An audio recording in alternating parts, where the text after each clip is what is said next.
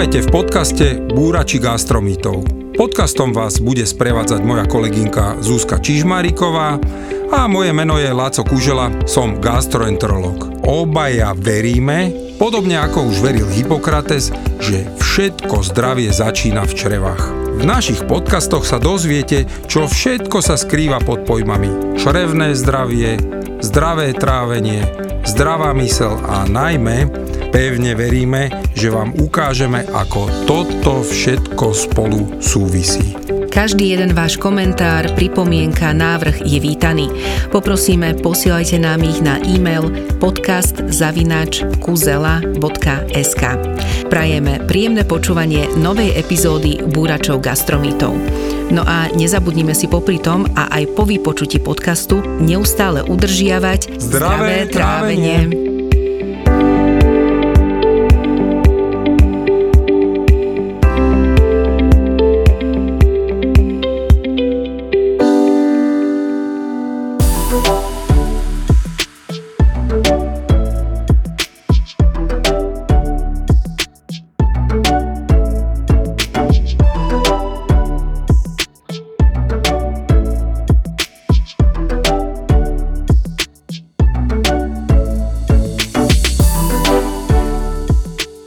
Osobne som sa na Zuzku veľmi tešila, lebo aj v mojom okolí je veľa prípadov, aj sa mladý ty si pomáhal presne, kde to začína úplne od konca, že mnoho lekárov pacientovi povie, že vám nič nie je, choďte k psychiatrovi, k psychologovi, všetko je to iba v hlave a všetko to tak spolu súvisí a preto Zuzka Sidorová, terapeutka, je to aj tvoja spolupracovníčka. A veľmi, dlhoročná kamarátka. Áno, veľmi úzko spolupracuješ so Zuzkou. Rovno ste aj odborníčka na rôzne metódy ako hypnoza, autogénny tréning, psychodynamická psychoterapia, musela som si to až napísať, lebo naozaj sú to pre mňa úplne nové výrazy. Zároveň ste aj svoju prax začínali v psychiatrickej nemocnici, čiže určite, milí posluchači, veľmi zaujímavý host. A prečo tu Zuzka sedí, to zasa povie Laci. Veľmi skrátke, myslím si a život ma naučil, že dobre som si myslel, že každý gastroenterolog ako by mal mať svojho dietologa, čiže výživového špecialistu, tak určite by mal mať aj svojho spolupracujúceho psychologa. Preto som povedal spolupracujúceho a nie svojho psychologa, lebo to už je iná kapitola.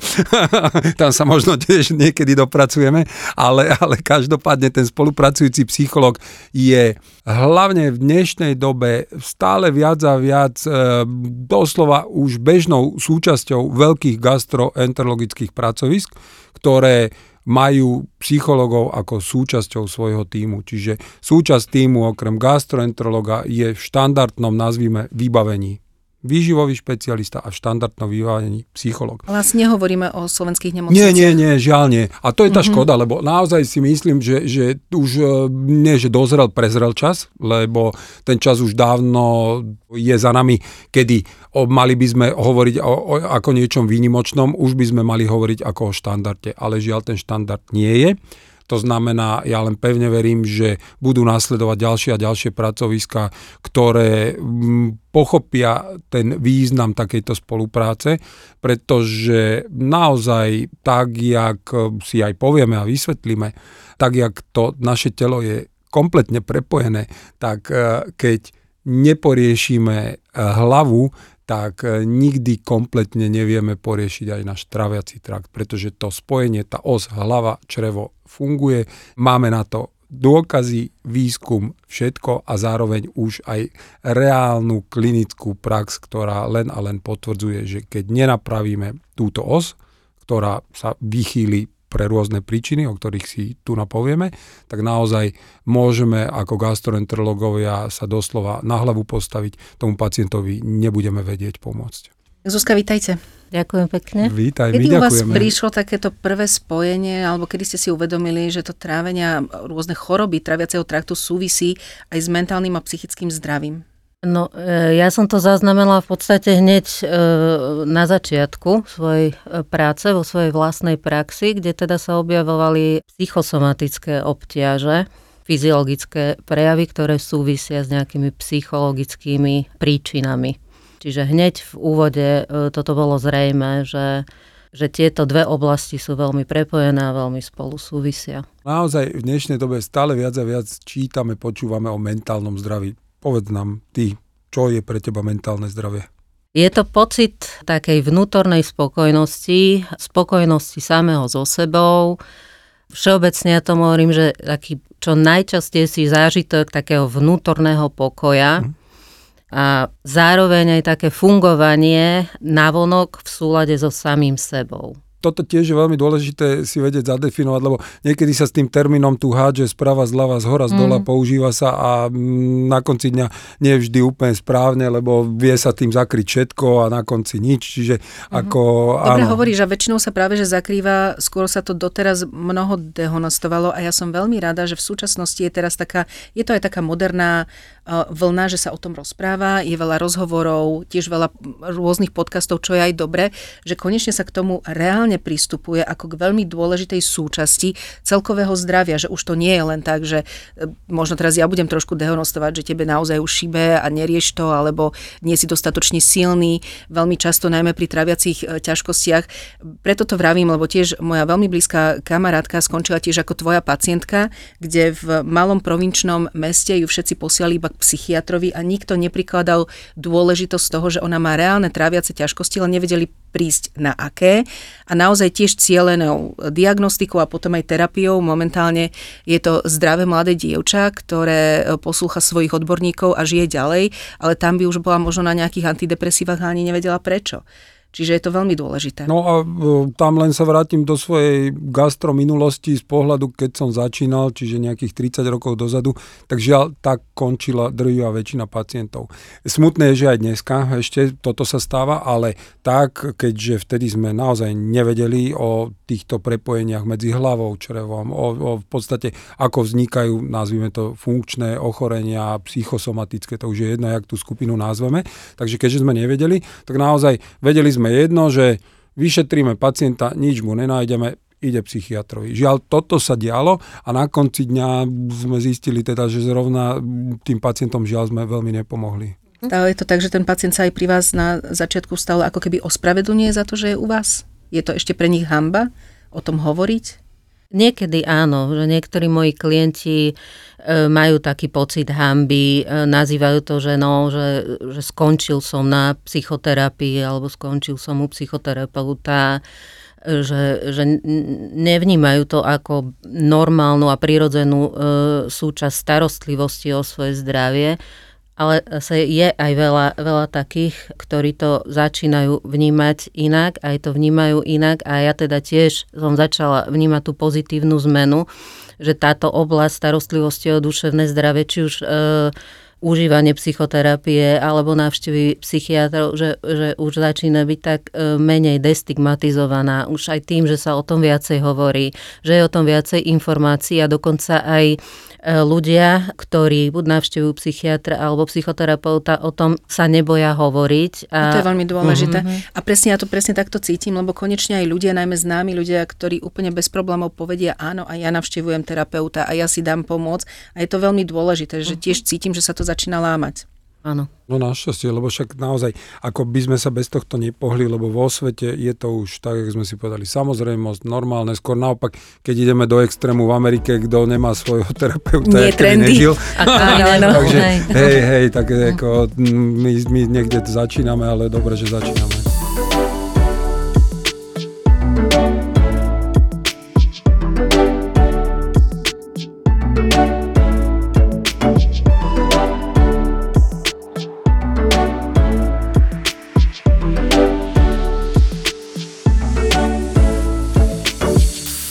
Jeden z veľmi častých mýtov je, a stále sa objavuje aj na internete, je, že gastritída je vyvolaná stresom.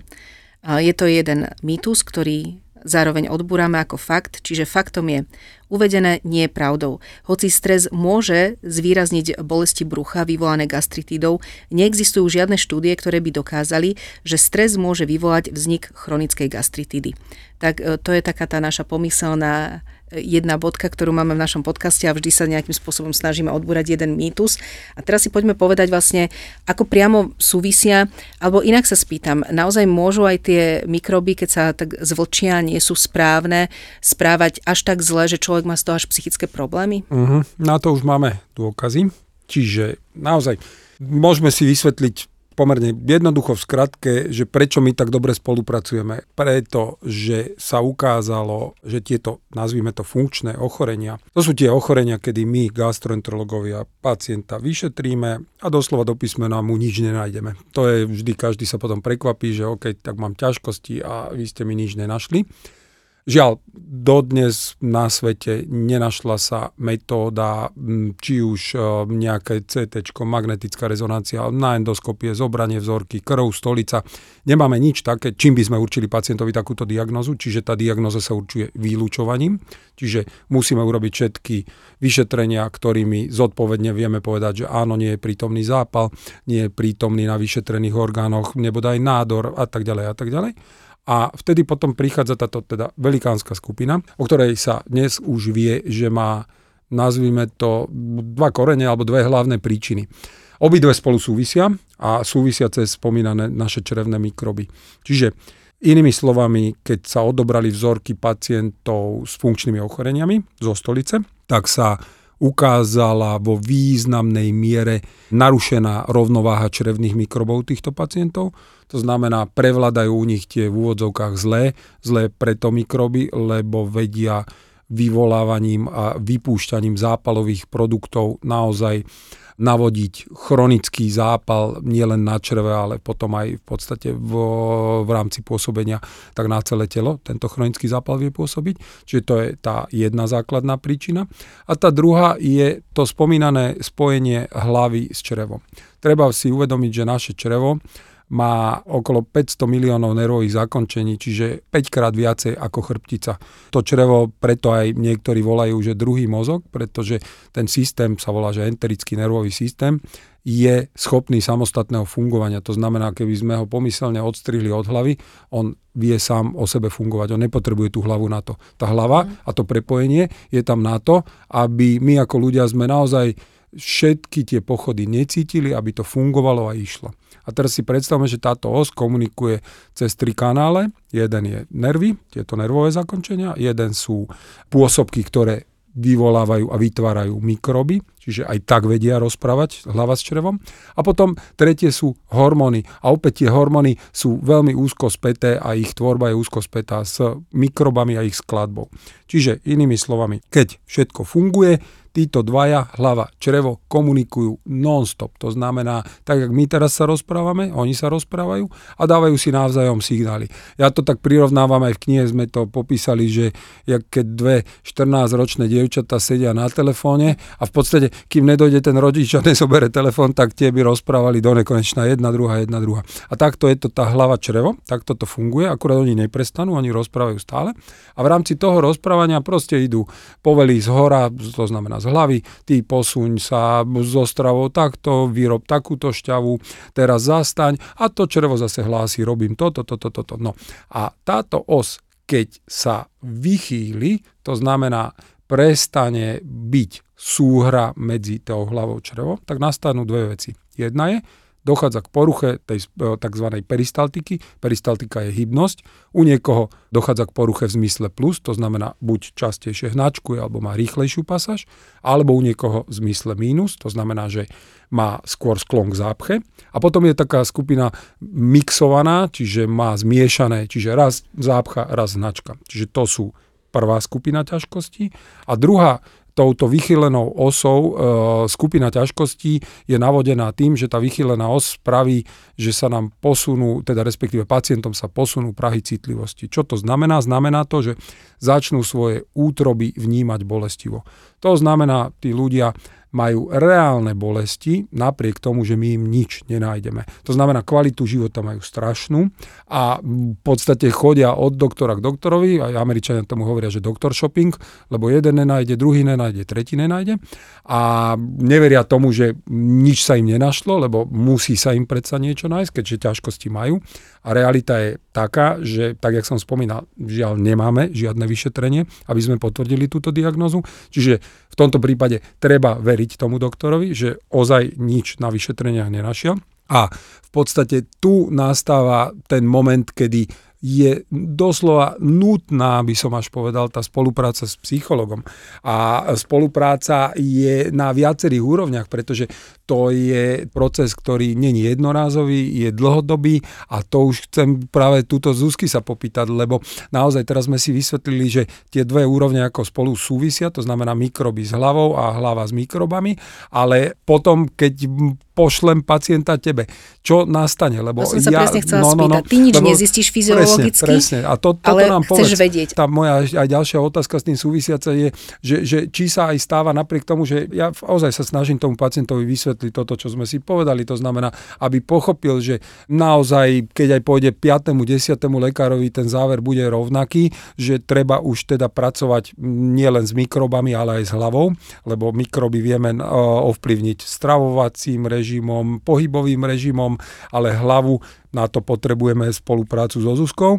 A v podstate to je tá otázka, že či, či tí pacienti už od bodu toho nula príchodu už sú si vedomi, že áno, potrebujem s tou hlavou pracovať, alebo ešte sa snažia s tebou najprv si to utriediť a utvrdiť sa v tom, že ozaj nič iné nemá porušené, nemá zápal, nemá nádor, má len tzv. funkčnú poruchu. Stretávam sa v podstate s obidvoma prípadmi, že príde klient e, s tým, že teda bola som na, alebo bol som na vyšetrení a nezistili mi žiadnu príčinu, ale ja teda reálne trpím, popíše aj teda príznaky, akými trpí, buď, buď e, sú to hnačky, alebo, alebo reálne bolesti, alebo niečo podobné.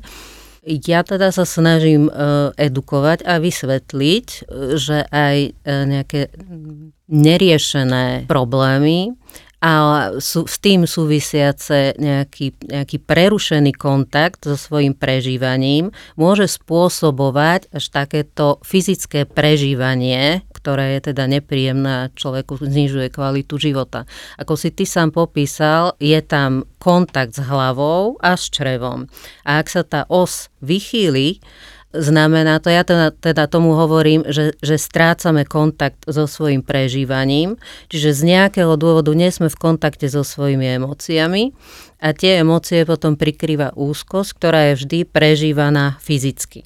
A v podstate ty si popísal niekoľko tých fyzických príznakov prežívania úzkosti, čiže to, že ja nie som v kontakte so svojim prežívaním, spôsobuje moje fyzické ťažkosti, čo teda, ako sa reprezentuje to prežívanie úzkosti.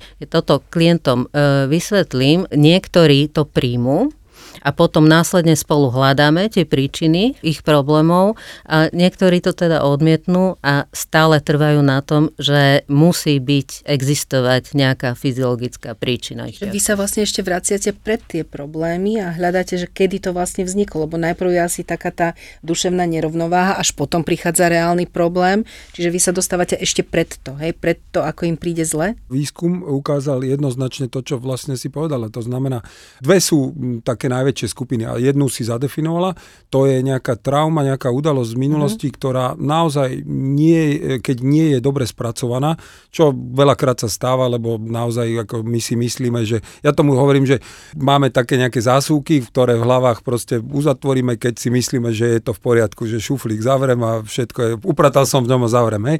A veľakrát to upratanie e, v tej hlave pacienta s takýmto ochorením asi nie je to najsprávnejšie, to znamená, že tvojou úlohou je asi ten šuflík znovu otvoriť a upratať to správne. Čiže to je, myslím si, tá, a teda nie len myslím, ale viem, že aj výskum ukázal, že to je tá jedna veľká skupina pacientov, kde tá trauma toto narobí, od, spustí celú túto mm-hmm. kaskadu. A tá druhá je, ktorí sú citliví na taký ten, nazvime to, chronický dennodenný stres, lebo ten, ten naozaj je veľmi škodlivý z pohľadu toho, že zvýši nám hladiny kortizolu, ktorý tento hormón dokáže doslova rozhodiť skladbu mikrobov v črevách a tým pádom opäť zase cez mikroby pôsobiť na našu hlavu. Takže toto je, ale povedz nám ty. Áno, úplne súhlasím. Jedna vec sú nespracované nejaké záťažové situácie z minulosti, ktoré sa následne keby prenášajú do aktu- aj do aktuálneho života. A ďalšia vec je taká znížená odolnosť proti každodenným stresovým záťažovým situáciám.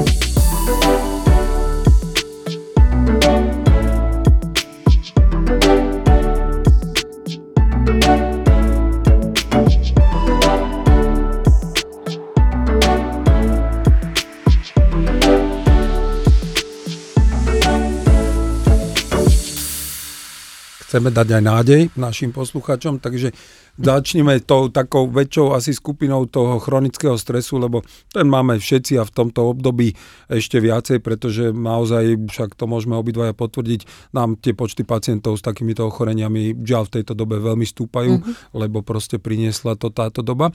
To znamená, že ako vieme dať nejaké jednoduché, alebo vieme vôbec dať jednoduché rady, ako sa obrniť proti takémuto tomu dennodennému chronickému stresu? Takou najjednoduchšou radou, teda aspoň to jednoducho znie, ono sa to potom ťažšie akoby realizuje, je naozaj dať priestor pre, e, na regeneráciu aj tej psychike. A e, môže to byť buď nejakými relaxáciami, alebo šport, sociálny kontakt príjemný, e, samozrejme, venovanie sa nejakým e, svojim záľubám a ideálne všetky e, tieto dohromady, že kombinovať mm-hmm, to. Mm-hmm. Čo teda naozaj veľmi pomáha, sú tie pravidelné relaxácie, čo teda viem aj zo svojej praxe, aj to teda e, svojim klientom e, doporučujem. Konkrétne sú veľmi dobré skúsenosti s autogénnym tréningom, ktorý je síce, kým si to človek tak e, natrenuje a akoby zaradí e, ako súčasť svojho života, je to také náročné na disciplínu, ale je to veľmi, veľmi efektívne, veľmi funkčné a veľmi nápomocné. E, jedna vec aj pri konkrétnych nejakých záťažových stresových situáciách, a ak sa to teda robí dlhodobejšie, že tento autogénny tréning e, trénuje dlhšie, e, už má taký efekt, že ten človek je viacej odolný. Čo to znamená ten autogénny tréning, aspoň tak na vysvetlenie, že v, v čom to spočíva? Autogénny tréning je v podstate 6 takých jednoduchých e, formuliek, ktoré sa postupne človek učí a sám seba vlastne uvádza do takého stavu relaxácie, kde zrelaxuje aj fyzicky, aj psychicky. V podstate Tých 6 formuliek je zameraných na, na ťaž, teplo, dýchanie, puls, stred tela, a uvoľnenie hlavy a, a šie. To znie to sa vyslovene to... učí ten klient postupne. Áno, je to, znie mm-hmm. to mhm. veľmi jednoducho, ale je to teda Práve, náročné. mne to až zložito znie, áno. práve naopak, mm-hmm. lebo keď si uvedomím, že čo všetko asi ten klient musí si asi uvedomovať, že čo kedy a ako? Ono, každá tá jedna formulka potrebuje nejaký čas, ideálne týždeň až dva týždne. A to uh, je na dennej báze? Čiže postupné zavádzanie. Hej? Postupné zavádzanie na dennej báze, báze niekoľkokrát denne. Uh-huh, uh-huh. Je to dôležité, aby sa to ten človek... Čiže tak ako niekto dostane lieky a má presne ráno na obed večer, tak dostane takýto rozpis, čo kedy, hej? Áno, ja to, ja to áno, inak ja veľmi často prirovnávam k takým vitamínom, ktorý, že, že autogénny tréning sú vlastne vitamíny pre dušu, ktoré zvyšujú psychickú odolnosť uh-huh. človeka. A keď si hovorila niekoľkokrát denne, optimum je koľkokrát? Optimálne je to 2-3 krát za deň, ideálne ráno po prebudení, uh-huh. potom taký ten najsi taký prelom denný, e,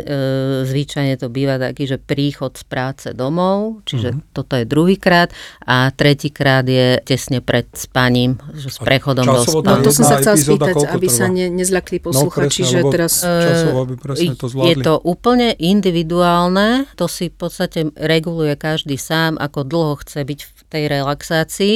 Keď už má tento autogénny tréning človek zvládnutý, tak naozaj trvá niekoľko sekúnd uvedenia sa uh-huh. do takéhoto stavu. A ako dlho už tej relaxácie zostane, e, je vyslovene na ňom. Čiže si to môže mm. regulovať, či to bude 10 minút, alebo to bude 15 minút. Čiže výhovorky typu na to určite nemám času, naozaj iba výhovorky ako na všetko. Hej? No.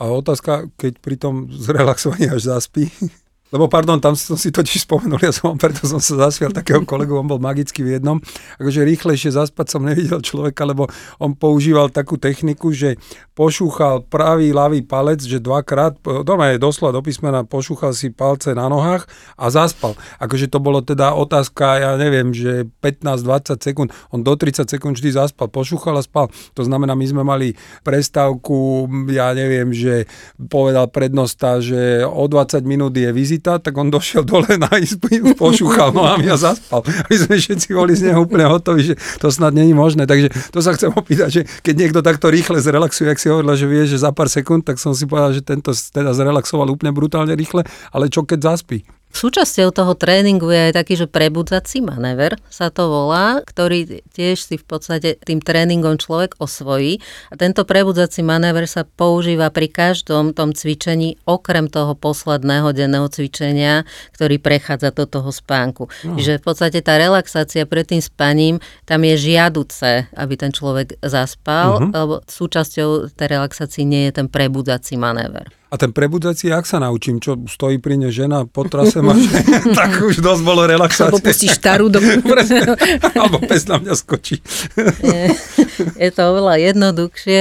V podstate človek sám si povie aj potom, ako si to hovoríte, úkony vykonáva, že ruky napnúť, nadýchnúť sa a oči otvoriť. To sú asi nejaké formulky, ktoré si v mysle musí jasne, človek jasne. premietať, aby, aby k tomu áno, prišlo. Áno. Ja som sa až zlaka, keď si hovoril kolega, som rozmýšľala, že či nie som jeho dcera alebo niečo, lebo ja mám presne, ja si zakvač tlačím palce a spím. Nie, to je... Mm-hmm. Áno, ja si myslím, že na, presne na, na tomto princípe funguje aj ten tréning uh-huh. toho autogénneho tréningu, Jasne. že vlastne tým opakovaním a, a návykom na to... To jeden zo zakladateľov už... autogénneho tréningu. tak ja ho praktizujem, ani neviem ako. Ale k tomu je veľmi jedna krásna štúdia, lebo viac menej hovoria to aj naše mamy, však len sa dobre najedz, ale dôležité je povedať, že nie dobre sa najedz, že zjedz koleno pečené alebo celé kura, ale veľmi dôležitá štúdia je na vplyv depresie. A síce túto štúdiu sme už riešili, ale pri srdcovo ochoreniach, ale B bola presne aj na depresie, čiže prečítam. Efekt na depresiu potvrdila štúdia kolegov zo Španielska, ktorú plánovali realizovať až 8 rokov. Išlo zatiaľ o najväčšiu štúdiu, ktorá sledovala efekt mediteránskej diety na srdcovo ochorenia. Okrem iného však ukázala, že mediteránska dieta dokáže nielen redukovať riziko vzniku srdcovo príhod, ale aj riziko vzniku depresie. Preto aj dnes túto štúdiu opakujeme.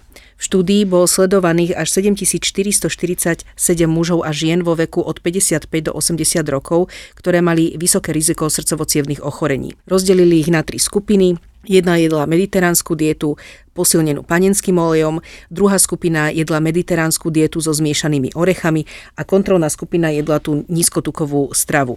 Ja to skrátim, najlepšie dopadla tá skupina, čo sa týka depresie, ktorá zároveň mala aj orechy v jedle. Čiže je veľmi asi dôležité aj jedlo pri liečbe tohto? No to je to, čo sme si povedali. Tá strava samozrejme ovplyvňuje zloženie mikrobov a tie ovplyvňujú v podstate ja naše, naše mentálne zdravie. Čiže naozaj mentálne zdravie úzko súvisí ako so stravou a stravovacími návykmi, tak súvisí presne s tým, čo sme si tiež povedali. To znamená nejaká traumatizujúca udalosť, chronický stres, takže toto všetko je tak úzko prepojené. Ale poďme naspäť ešte teda k tým technikám. To znamená taký tento autogénny tréning, mi urobí, ako keby som si dal na seba, nazvime to nejaké brnenie, ktoré ma obráni pred vonkajším tým zlým stresom, chronickým stresom? Áno, dá sa to aj tak povedať a takto nejako to funguje, že som odolnejší proti vonkajším nejakým záťažovým a stresovým situáciám. Že som pevnejší a lepšie to zvládam a nemôže mi to ublížiť, nemôžeme to poškodiť. Lebo, lebo na konci dňa v podstate veľmi podobne prebieha aj meditácia, kedy tiež človek prechádza týmito fázami a aj tým otvorením očí na záver. A tá je opäť dokazateľne spojená s následovným boli rôzne štúdie realizované, kedy len vplyv samotnej meditácie bol silnejší ako vplyv medikácie, čiže jedno T za zamenilo za K uh-huh. a K za T a inými slovami tá meditácia o 30% bola úspešnejšia ako keď dávali lieky na funkčné ochorenia. Stačila, aby bola na dennom princípe, to bola štúdia 8 týždňová, kedy v podstate na 10 minút denne 8 týždňov pacientov naučili meditovať, robili túto meditáciu a významne im pomohla s ťažkosťami, ktoré mali pri syndrome dráždivého hrubého čreva. Takže ono to funguje. Dokonca sú, sú štúdie, kedy merali magnetickou rezonanciou aj určité oblasti mozgu, ktoré naozaj pri chronickom strese sa zväčšujú a meditáciou sa dokážu zmenšiť tieto oblasti naspäť, čiže dať do normy. Takže... Viac sa rozprávame a nielen na túto tému, tak ma utvrdzuje, že aký sme my ľudia niekedy fakt, že tvrdohlaví, lebo naozaj stačí zdravo sa stravovať a správne sa stravovať, presne mať možno takéto techniky, meditovať, byť v pohode a boli by sme o mnoho zdravší, o mnoho šťastnejší. Ono to vlastne nestojí peniaze, nestojí to žiadne drahé liečby, operácie, to je neskutočné, že ako málo stačí a ako strašne to nerobíme. Že no, to, na toto treba len ten postupne. čas. Hej. Možno, Zuzka, je to aj taká otázka, že, ktorá mi presne teraz napadla, že čo robíte s pacientom alebo klientom, ktorý to proste odmieta, že bude sa vami vyjednávať, hľadať inú príčinu, že tomu nechce uveriť? Nepresviečam svojich klientov, tí, ktorí e, nemajú dôveru e, v účinky psychoterapie a nedôverujú takejto forme, forme liečby, tam je v podstate úplne zbytočné ísť mm-hmm. do toho. Je to na rozhodnutí toho človeka, čo si vyberie, akú formu liečby si vyberie a samozrejme musí jej dôverovať. Pokiaľ tej liečbe nedôveruje, nemôže byť účinná, nech by na tej liečbe strávil akokoľvek dlhý čas. Stalo sa vám aj také, že najskôr odmietol a potom prišiel ešte raz? Áno, stávajú sa aj také prípady. Uh-huh. Hej.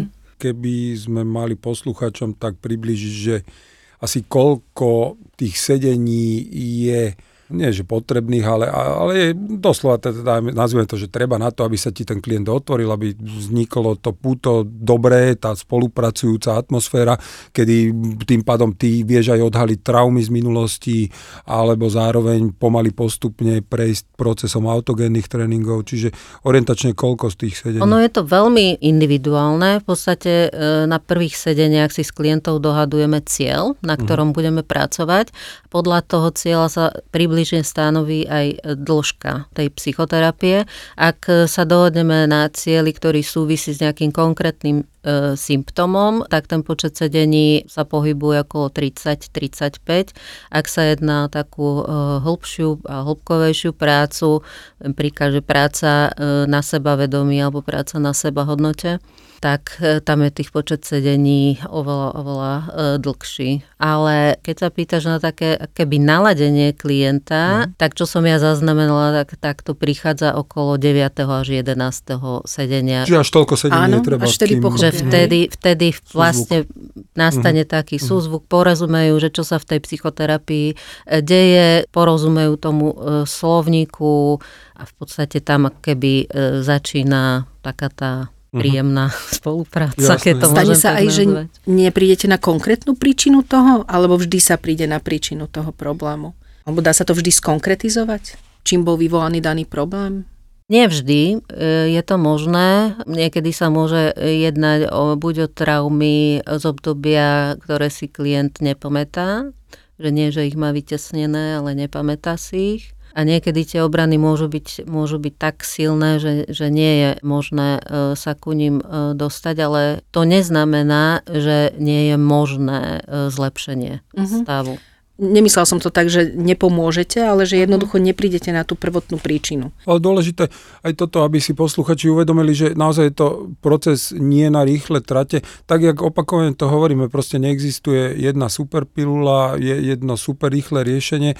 Aj management a vôbec celkové riešenie pacientov s takto vážnymi ochoreniami, ako sú tieto funkčné, pretože sú vážne preto, prečo sme si povedali, to znamená, že významne obmedzujú a znižujú kvalitu života, mm-hmm. tak e, je to proces na dlhé trate. Čiže tak, jak u teba trvá týždne, mesiace, tak to isté, ten proces týždňový, niekoľko týždňový je aj z pohľadu nastavenia úpravy správneho stravovacieho režimu, správneho spánkového režimu, pohybového režimu, lebo až na týchto všetkých úrovniach, keď sa zasiahne, a do toho my ako gastroenterologové, ja to hovorím len, že tuningujeme, lebo naozaj ja len tam jemne doľaďujem väčšinou skôr výživovými doplnkami, keď sa dá, tak keď nie, tak siahame potom po liekoch, ktoré v podstate ovplyvňujú tú hybnosť, vplývajú na svalovinu v zmysle zmierňujú bolesti, ale ja som tam není ten hlavný, ja som hlavný iba pri zostavení diagnózy, ale potom idem akoby do úzadia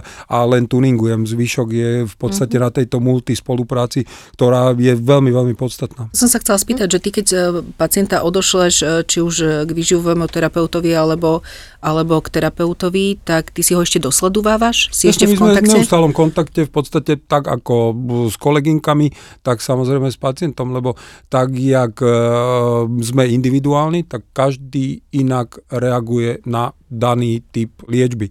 To znamená, či už na psychoterapiu, tak aj na moje lieky. To znamená, všetko riešime na individuálnej báze. To znamená, každý z nás je natoľko ojedinelý, že treba proste prihľadať na to a tým pádom neexistuje, že všetci dostanú jednotnú mm-hmm. škálu a ďakujem, dovidenia ďalší. To, to mm-hmm. tak nefunguje. Asi treba veľkú trpezlivosť. A jasné, z obidvoch strán, lebo to je o dôvere, o spolupráci a o čase. Úplne súhlasím. Tým, ako je človek, každý jeden človek jedinečný, každému vyhovuje niečo iné. Či už sa to týka liečby fyzických obťaží alebo e, liečby psychiky. Nie každému môže sadnúť aj terapeut, nie každému môže sadnúť e, ten spôsob psychoterapie, lebo existuje viacero druhov, čiže tak ako sme každý jedinečný, každému môže vyhovovať niečo iné. Mňa však pri tomto naozaj fascinuje, že čo všetko dokáže stráva a aj veľa tebe vlastne píšu pacienti, že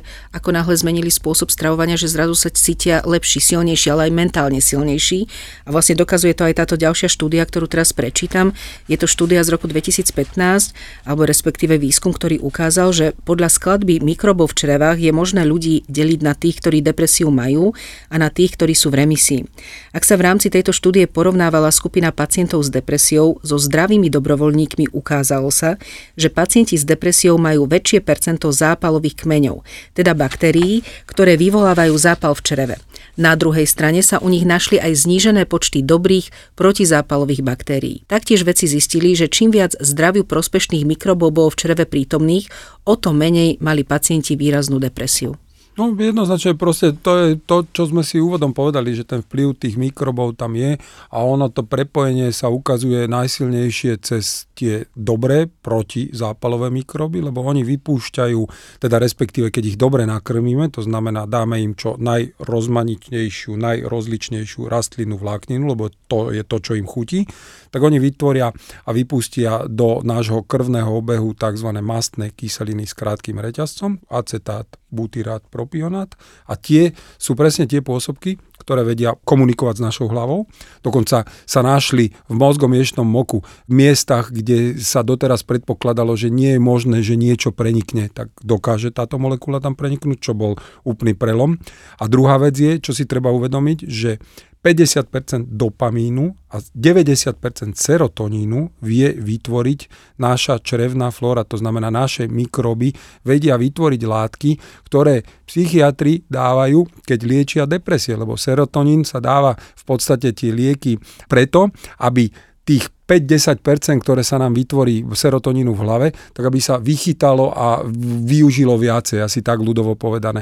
O tom sú tie antidepresíva, čiže lieky na depresiu. A pritom zabúdame na to, čo presne aj veda dokázala mm-hmm. a výskum jednoznačne potvrdil, je, že my keď sa správne a dobre odstravujeme z pohľadu čo najrozmanitejšej, najčerstvejšej rastlinnej vlákniny, to znamená to, čo stále hovoríme, procesované jedla ubrať, pridať rastlinu, rastlinu vlákninu, tak tento typ stravy vie vytvoriť čo najviac dopamínu, a jak som spomínal, čo hovoríme o hormónoch dopamín, serotonín, to sú hormóny odmeny, hormóny šťastia, čiže to sú tie, ktoré naozaj potom urobia tých, ktorí sa takto stravujú, šťastnejšími, menej depresívnymi. Veľmi populárny tvoj blog bol, že e, druhý mozog máme v črevách a láska nejde až tak cez žalúdok ako cez tie čreva a to, to je výsledok toho, čo si teraz hovoril.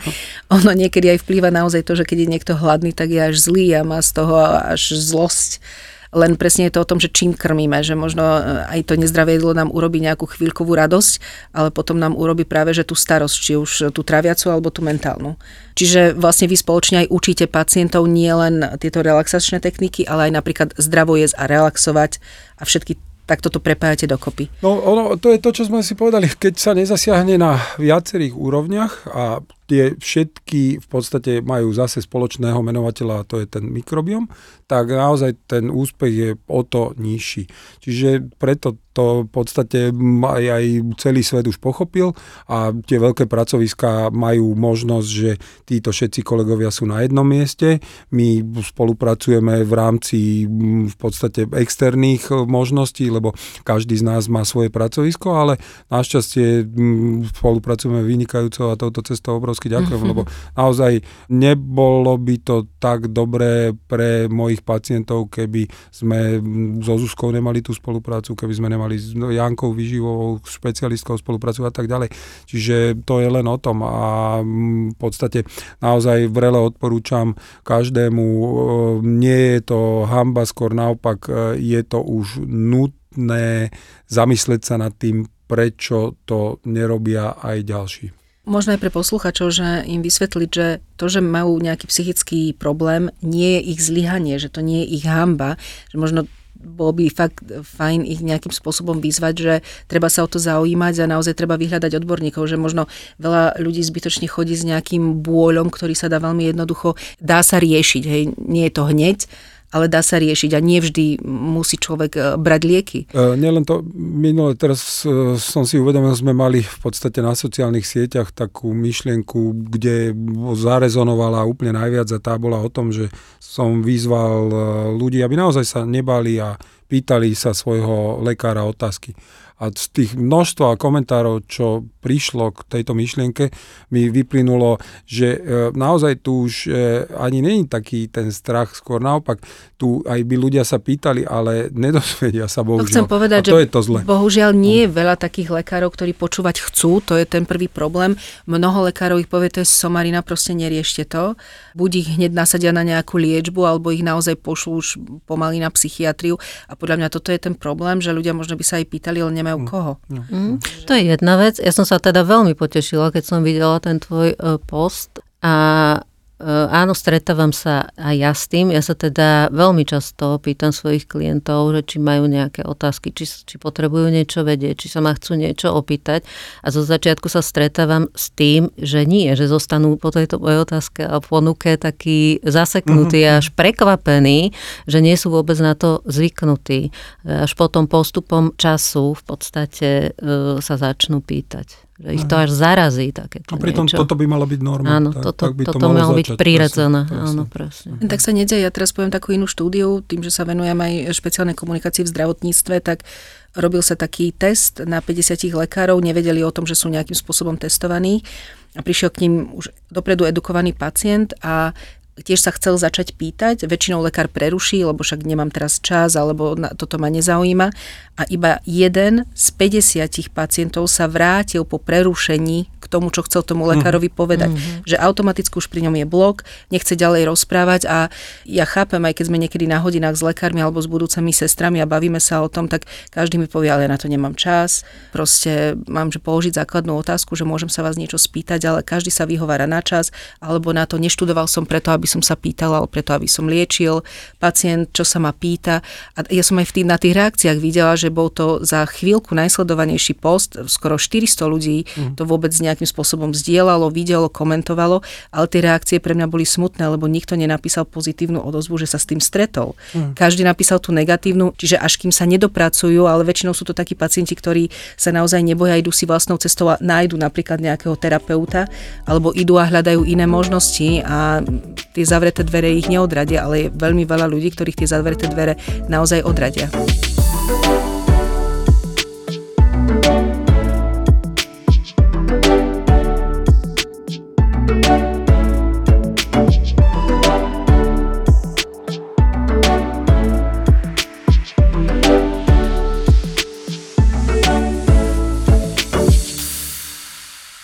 Čo robí psychoterapeut, keď má sám problémy sám sebe potom vie zdiagnostikovať aj naliečiť, alebo tiež používa pomoc kolegu, lebo ja sám seba ťažko odendoskopujem. Áno, takto nejako to funguje, že už v podstate na to, aby sa, alebo k tomu, aby sa terapeut mohol stať terapeutom, musí absolvovať e, nejaké vzdelávanie v nejakom určitom psychoterapeutickom smere, ktorého súčasťou je aj práca na sebe. Že je to nejaká seba skúsenostná časť, je to práca v skupine, kde dostáva spätné väzby, kde zdieľa a zároveň to vlastná individuálna psychoterapia a potom následne je to v podstate supervízia vlastnej práce. Ale ja teda e, mám za to, že takáto, že supervízia, čo je vlastne akoby terapia terapie, že je to v podstate spolupráca s iným kolegom, terapeutom, s ktorým sa buď zdieľa nejaký prípad, ktorým môže mať terapeut problém alebo nie je si istý, alebo zdieľa s ním a rieši s ním svoje problémy, ak si s nimi nevie poradiť sa. Uh-huh. A to v prípade, keď teda druhého pacienta rieši, tak on je kvázi ten dohľadajúci, akoby dozorný, alebo jak by som to vedel pochopiť? Uh, takto sa to nazýva v procese toho terapeutického uh-huh. výcviku, ale ja si teda myslím a môj názor je taký, že každý terapeut by mal mať svojho supervízora, uh-huh. každý jeden pretože aj terapeuti sú ľudia a nie sú stroje, čiže potrebujú občas objektívny pohľad niekoho iného, uh-huh. v tomto prípade e, iného kolegu terapeuta. Teraz možno trochu odľahčím, keď nie ste v práci, viete sa odputať od toho, že ste terapeut, e, nehodnotíte na nejaké káve s kámoškou. manžela Bráňa, ktorý je denne podrobovaný terapii. Nie, nevie. Samozrejme, e, viem Manžel to... to má ťažké otvoriť dvere a vy už viete, hej? to sa opýtajte. Viem to oddeliť, pretože aj práca terapeuta, ako každá iná práca, je Práca. Je s ňou áno, je, je, je to práca a je s ňou spojená v podstate tiež, keď prídem po práci, tiež som unavená, pretože tiež v práci pracujem už pa tým, že naozaj sa maximálne sústredím na toho klienta. Nie som tam ako sama za seba, som tam ako terapeut, kde naozaj tomu klientovi venujem maximálnu pozornosť a plnú sústredenosť. Čiže keby som mala takto fungovať 24 hodín denne, tak to by som asi dlho nevydržala. Otázka, ktorú asi dostávate stále. Máte gauč? Áno. No, to by bez toho nešlo pracovný nástroj. Sú aj prípady, od ktorých sa neviete úplne odstrihnúť, že na nimi rozmýšľate alebo vás trápia? Áno, samozrejme, a toto je presne ten prípad, kedy je potrebné konzultovať s kolegom. Mm-hmm. A ako si sa dostala vôbec k tomuto, aby si sa dopracovala k takto, dá sa povedať, úzko profilov, lebo není vás úplne veľa, čo sa zaoberáte. Práve ako s uh, no, no, no, no, no, takýmto spôsobom psychoterapiu riešia. Čiže čo ťa príjmalo k tomu, že si sa postupne prepracovala až, až do tohto levelu? Mňa táto oblasť zaujímala, čo si ja pamätám, už asi možno od 8-9 e, rokov. Už odvtedy som začala vyhľadávať e, literatúru na túto tému. Nevedela som o tom vôbec nič. Samozrejme mi prešlo cez ruky e, veľa zlej literatúry a, a zavádzajúce. Až, až teda jedného dňa som v knižnici narazila na jednu knihu o nemocech duše ktorá ma úplne dostala a vtedy som si povedala, že áno, toto je presne to, čo som hľadala, čo ma zaujíma a proste chcem sa tomu venovať. Ale to vlastne ešte bolo predtým, ako ste začali študovať, hej? Táto to som mala asi 11. Neskutočné. Čiže už no. od raného detstva ste vedeli, že asi toto je tá vaša cesta. Áno. Veľmi ma zaujímala tá psychická e, stránka, vtedy som to takto nenazývala samozrejme, zaujímali ma myšlienky ľudí, ako to funguje, čo sa deje, prečo robíme to, čo robíme, prečo to robíme takto. Už vtedy ma to, mne to, ma to zaujímalo, mm. chcela som tomu porozumieť. Vy ste boli aj butľavá vrba pre kamarátky? Áno, Chodili za vami? áno, nejaký čas som tak fungovala, hej. Čiže bolo to také prirodzené? Áno, prirodzené a veľmi náročné. No to, jasné. A ešte keby si mala také nejaké knihy vyzdvihnúť, ktoré ťa takto profesne v dobrom slova zmysle ovplyvnili, sú také? Táto je taká najvýraznejšia, uh-huh. tam to vtedy začalo, potom postupom času, už keď som sa začala viacej v tejto téme orientovať, tak už som sa aj stretávala ľuďmi, s ľuďmi z tejto oblasti a, a dostávala som doporučenia od nich na naozaj kvalitnú literatúru. Možno teraz e, naposledy som dostala darček, a, a, to je veľmi, e, veľmi pekná a milá kniha. Zdravie bez liekov. to určite. zdravé črevo a trávenie a zdravé pre liekov, úplne jedno, bez liekov úplne jednoznačne. Ale ešte jedna je taká, že fakt, fakt veľmi milá a pekná, e, to chlapec, krtko a kôň. A tu naozaj odporúčam sú tam aj pekné ilustrácie, a nie je to nejaké náročné čítanie, je aj veľmi krátka.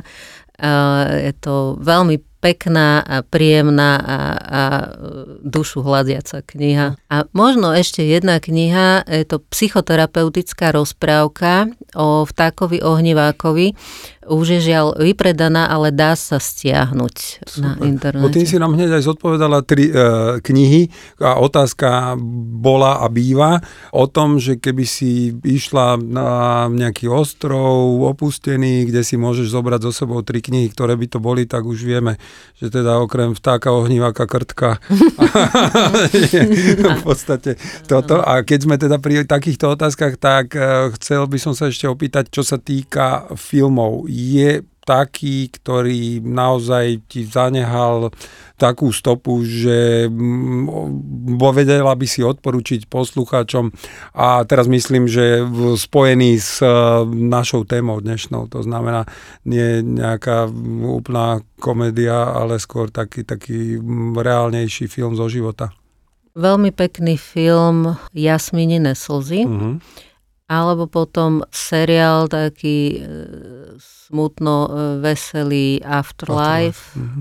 A teraz ešte otázka z iného súdku.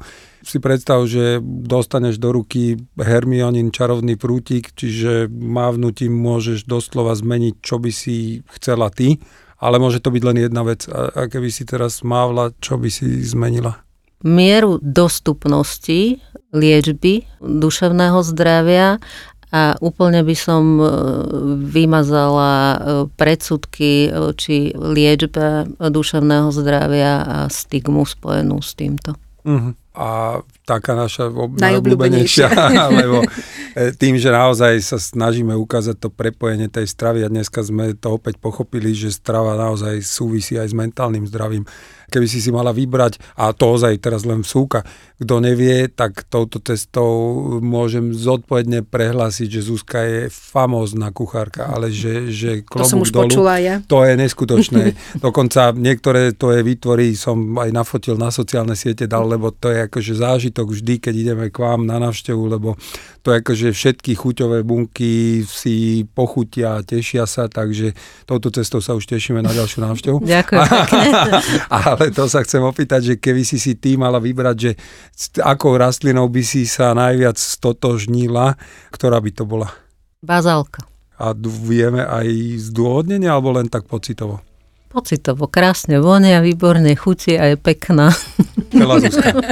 Takže ďakujeme nesmierne, že si si našla na nás čas a veľmi, veľmi sa teším na kuchyňu, kde budeme pokračovať v týchto rozhovoroch, ktoré sme dneska začali a dúfam, že aj našim posluchačom to vysvetlilo to, čo sme chceli im povedať, lebo naozaj to prepojenie a to naše telo, jak celistvo funguje, je, je naozaj magické a preto je len a len na nás, aby sme sa o neho starali stále lepšie a lepšie, pretože sme to my, to sme si zodpovední za naše ako duševné, tak telesné, celkové, črevné zdravie. Takže toľko za mňa, ďakujem ešte raz. A ja už len spomeniem, že naozaj nemajte predsudky, nebojte sa, vyhľadajte odborníka. Našim hostom bola Zuzana Sidorová, terapeut, zároveň odborník na všetky problémy srdca alebo aj mysle. Ďakujeme veľmi pekne. Ďakujem veľmi pekne za pozvanie a za príjemný rozhovor. Ďakujeme a všetkým želáme aj zdravé trávenie.